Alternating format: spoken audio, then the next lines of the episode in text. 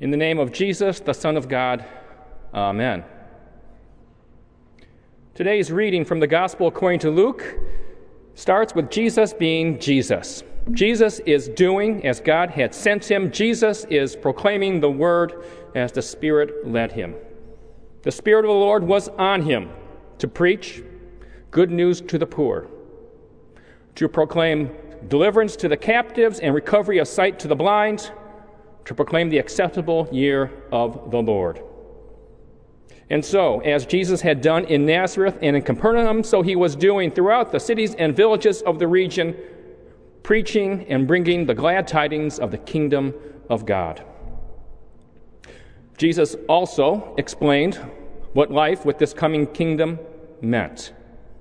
It would mean blessing for those who were poor and hungry, blessing for those who were mourning and persecuted for being his followers.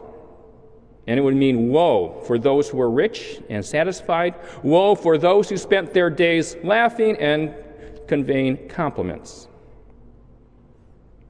And life in that kingdom would mean love love for your neighbor, love even for your enemies. It would mean praying for those who abused you. It would mean blessing those who wished you harm. It would mean turning the other cheek. It would mean giving your coat away when they take your overcoat. As you would want others to do to you, Jesus instructed, do to them. This was Jesus being Jesus, preaching and bringing the good news of the kingdom of God and teaching about life as it came. So, if this is what Jesus was saying, what did it mean to really hear him? What did it mean to pay attention? What did it mean to take his word to heart? Jesus explains that with a parable. A man went out to sow some seed. Some of the seed fell on the path and it was eaten by the birds. Some of it fell on rocky soil. It sprang up, but then it withered because it had no moisture. Some fell among the thorns, and it came up, but it was choked by the thorns that grew up with it, and it bore no fruit. And then some fell on good soil, and it grew, and it grew, and it bore fruit. And Jesus supplies the meaning himself. The seed, he said, is the word of God. The seed that falls on the path is like the word which is preached, but then snatched up by the devil so the hearer does not believe and is not saved. The seed that falls on the rocky soil, well, that's like those who hear the word of God and they receive it gladly, but then comes a trial, a temptation, and they fall away. The seed that falls among the thorns, well, that's like those who hear the word of God, but the cares, the riches, the pleasures, the delights of the world choke out that life and the seed that falls on good soil. Well, that's like those who hear the word of God and take it to heart and bear abundant fruit. And the point of all this, Jesus makes plain. Well, it's like this Imagine that you light a lamp. Would you stick it in the vessel? Would you put it underneath your bed? No, of course not. You'd put it on a stand so you could watch where you're going in the room. So, in the same way, take care Take heed, pay attention to how you hear the word. If you get it, then you'll get more. If you don't get it, then even what you think you have, that will be taken away. And as if on cue, Jesus' family, Jesus' mother and brothers show up. And they can't get to Jesus, so someone has to tell them, tell Jesus, your mom, your brothers, they're outside there. But Jesus says, My mother, my brothers, they are those who hear the word of God and do it. Take care, take heed, pay attention to how you hear. As I stand here this morning in this chapel, I know you have heard the word of God. I know you have heard it again and again, over and over. You have heard it, you have read it, you have studied it, you have discussed it, you have argued about it, you have pondered it. That's not the issue this morning. The issue is how you hear. Hearing's a problem in life. If you're a member of a family, and you all are, you know that hearing's a problem. Mom says this, dad says that. A husband says this, a wife says that. But people aren't listening. Yeah, yeah, yeah.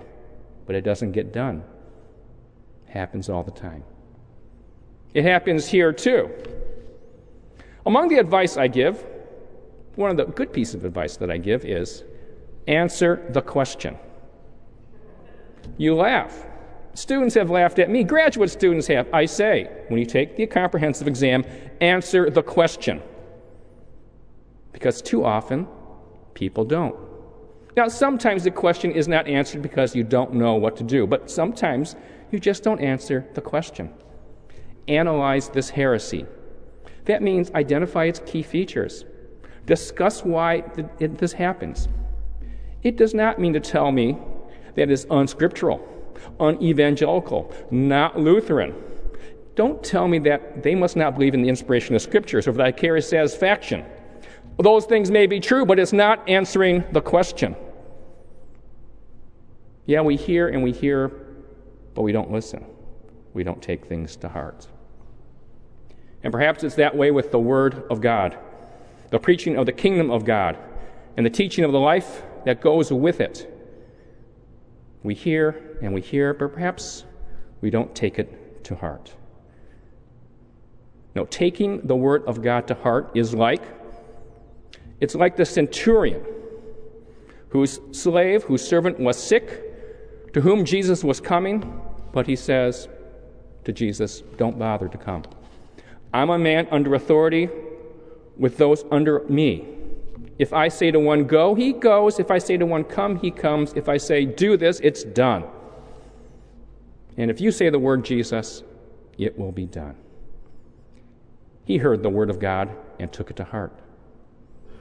So did the thief on the cross, the one who scolded the other criminal and turned to Jesus and said, Lord, remember me when you come into your kingdom.